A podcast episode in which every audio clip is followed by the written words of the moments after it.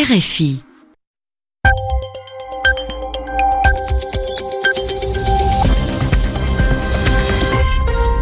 Vous écoutez Radio France Internationale, il est 22h à Paris, 20h en temps universel. Namouri Dosso. Soyez les bienvenus dans votre journal en français facile. À mes côtés pour vous informer ce soir, Vincent Dublanche. Bonsoir Vincent. Bonsoir Namouri, bonsoir à tous. Et à la une, le président français Emmanuel Macron a reçu au château de Versailles le président russe Vladimir Poutine. Les deux hommes ont tenu une conférence de presse au cours de laquelle ils ont évoqué de nombreux sujets. On fait le point dès le début de ce journal. En Irak, l'armée continue sa reconquête à Mossoul. Les djihadistes tiennent encore une partie de la ville, mais pour les militaires irakiens, la fin des terroristes est proche. Des pluies diluviennes ont causé la mort d'au moins 180 personnes au Sri Lanka. C'est la conséquence d'une mousson particulièrement meurtrière. Enfin, l'Union européenne prend des sanctions contre neuf hauts responsables du gouvernement de Joseph Kabila en République démocratique du Congo. Les Européens réagissent après les violences qui secouent la province du Kasaï. Les journaux. Les journaux en français facile. En français facile mettre fin à cinq années de relations mouvementées entre la France et la Russie. Tel était l'objectif de la rencontre cet après-midi entre Emmanuel Macron et Vladimir Poutine. Le président français a accueilli son homologue russe sur le tapis rouge déroulé dans la cour du château de Versailles. Les deux chefs d'État se sont ensuite isolés pour aborder les sujets de discussion. Parmi eux, le terrorisme, la situation en Syrie, mais aussi le dossier ukrainien. Ils ont tenu une conférence de presse commune par la suite. Anastasia Becchio du service international de RFI est avec nous en studio. Bonsoir Anastasia. Bonsoir. Anastasia, lors de cette conférence de presse, on a assisté à un échange de points de vue francs et directs entre les deux hommes. Un échange franc, direct, avec beaucoup de choses qui se sont dites selon les termes d'Emmanuel Macron. En langage diplomatique, cela signifie qu'on n'a pas évité les sujets qui fâchent. Mais Vladimir Poutine, comme Emmanuel Macron, ont affirmé qu'ils voulaient travailler à construire des actions communes. Sur le dossier syrien, le président français a tracé sa ligne rouge, toute utilisation d'armes chimiques par qui que ce soit fera l'objet de représailles et d'une riposte immédiate de la part des Français. Vladimir Poutine, lui, a souligné qu'il n'était pas possible de lutter contre le terrorisme en détruisant l'État syrien. Sur l'Ukraine, Emmanuel Macron a annoncé une réunion au format de Normandie dans les jours ou les semaines qui viennent.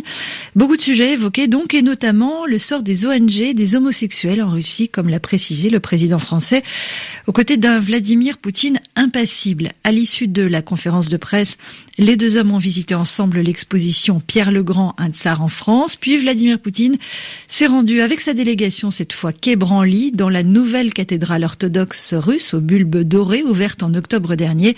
À l'époque, le président russe avait dû renoncer à venir à son inauguration sur fond de crise à propos de la Syrie. Merci Anastasia pour ces explications. Des discussions diplomatiques ont également eu lieu ce lundi au bord, sur les bords du Nil en Égypte. Le ministre russe des Affaires étrangères Sergei Lavrov et le ministre russe de la Défense Sergei Shoigu ont été reçus par les chefs d'État égyptiens Abdel Fattah el-Sisi et le chef de la diplomatie égyptienne. Les réunions ont porté sur la situation en Syrie, mais également en Libye, la Libye, où vendredi dernier, l'aviation égyptienne a mené des frappes contre des positions tenues par les djihadistes en réponse aux attentats contre le bus transportant des chrétiens coptes dans le centre du pays. Une attaque revendiquée par le groupe terroriste État islamique. Les forces irakiennes continuent de reconquérir mètre par mètre la deuxième ville d'Irak, Mossoul. Les autorités appellent les civils à fuir. Depuis samedi, l'armée mène plusieurs attaques simultanées contre les derniers quartiers toujours contrôlés par le groupe terroriste État islamique.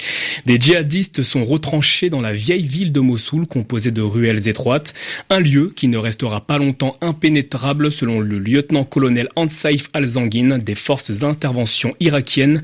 Pour lui, la fin des djihadistes est toute proche.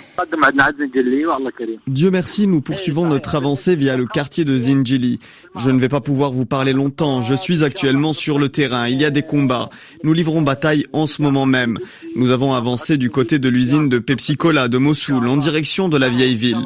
Je pense que la fin des djihadistes est proche. Nos hommes ont traversé au niveau du troisième pont au nord de Mossoul et sont en train de redescendre vers la vieille ville plus au sud.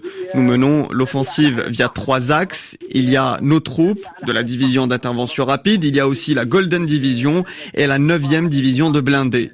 Seul Dieu sait quand arrivera le dénouement final. Peut-être dans quelques jours, dans un mois ou davantage. Je ne sais pas. Mais pour le moment, nous avons mis en place des couloirs sécurisés pour que les civils puissent quitter la vieille ville. Nous avons des véhicules qui les conduisent ensuite vers les camps humanitaires. En tout cas, la bataille se poursuit nuit et jour. Il y a des combats 24 heures sur 24 et nous sommes appuyés par l'aviation.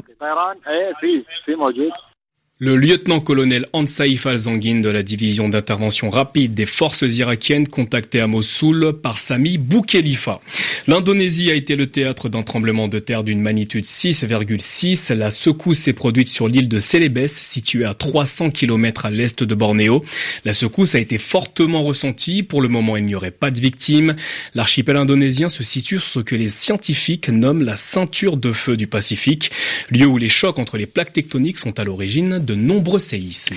Au Sri Lanka, la mousson, c'est-à-dire ces vents violents accompagnés de fortes pluies, a été la plus meurtrière depuis 2003. Les inondations ont causé la mort de 180 personnes, selon un bilan encore provisoire. 102 personnes sont toujours portées disparues, 88 autres restent hospitalisées.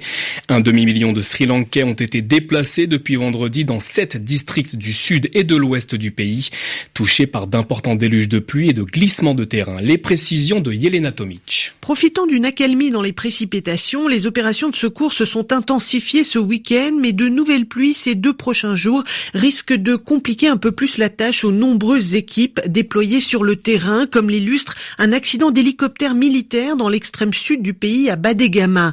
L'hélicoptère a perdu le contrôle et s'est écrasé contre une maison dans cette région inondée, fort heureusement sans faire de victimes. L'armée a également mobilisé plusieurs navires et des véhicules amphibies pour porter assistance aux sinistrés.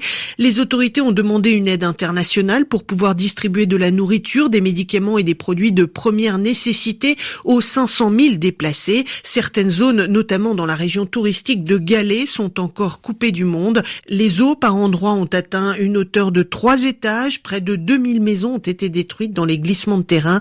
Par ailleurs, un cyclone qui a pris naissance dans le golfe du Bengale et qui provoque des vents violents dans toute la région se dirige actuellement vers le Bangladesh l'Inde a déjà émis des alertes aux pluies pour ces États du Nord-Est.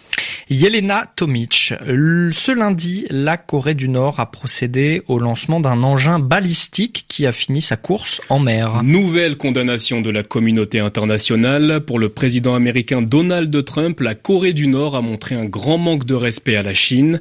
Pékin est le seul allié du régime nord-coréen. Washington mise sur la Chine afin qu'elle use de son influence sur le régime nord-coréen et le convaincre de mettre un terme à ses programmes balistiques et nucléaires. L'actualité africaine avec la République démocratique du Congo, les ministres de l'Union européenne ont adopté aujourd'hui de nouvelles sanctions contre neuf autres responsables des services de sécurité et ministres congolais. Interdiction d'entrer sur le territoire européen et gel des avoirs. L'Europe s'inquiète de la situation de crise dans la province du Kasaï. Les noms qui figurent sur cette liste sont pour la plupart liés aux violences et à la répression en cours dans le centre du pays depuis le mois d'août dernier. Les explications de Léa Il y a d'abord le très redouté chef de l'Agence nationale de renseignement congolais, Kalev Moutonde. Il avait échappé aux sanctions en décembre dernier. L'Union européenne estime aujourd'hui qu'il joue un rôle central dans la répression des opposants politiques et militants de tous bords depuis plusieurs mois. Sont visés aussi l'ancien et l'actuel ministre de l'Intérieur, Évariste Bochab en poste jusqu'en décembre 2016 et Ramazani Chadari en fonction actuellement. Les deux sont considérés par l'UE comme responsables de l'usage disproportionné de la force dans les Kassai du fait de leur fonction, la gestion de la sécurité sur le territoire. Sanctionné également le chef milicien Gédéon Kyungu, officiellement en résidence surveillée depuis octobre dernier à Lubumbashi, l'UE fait état de rapports selon lesquels ces hommes prêteraient main forte à la répression du soulèvement populaire dans les Kassai.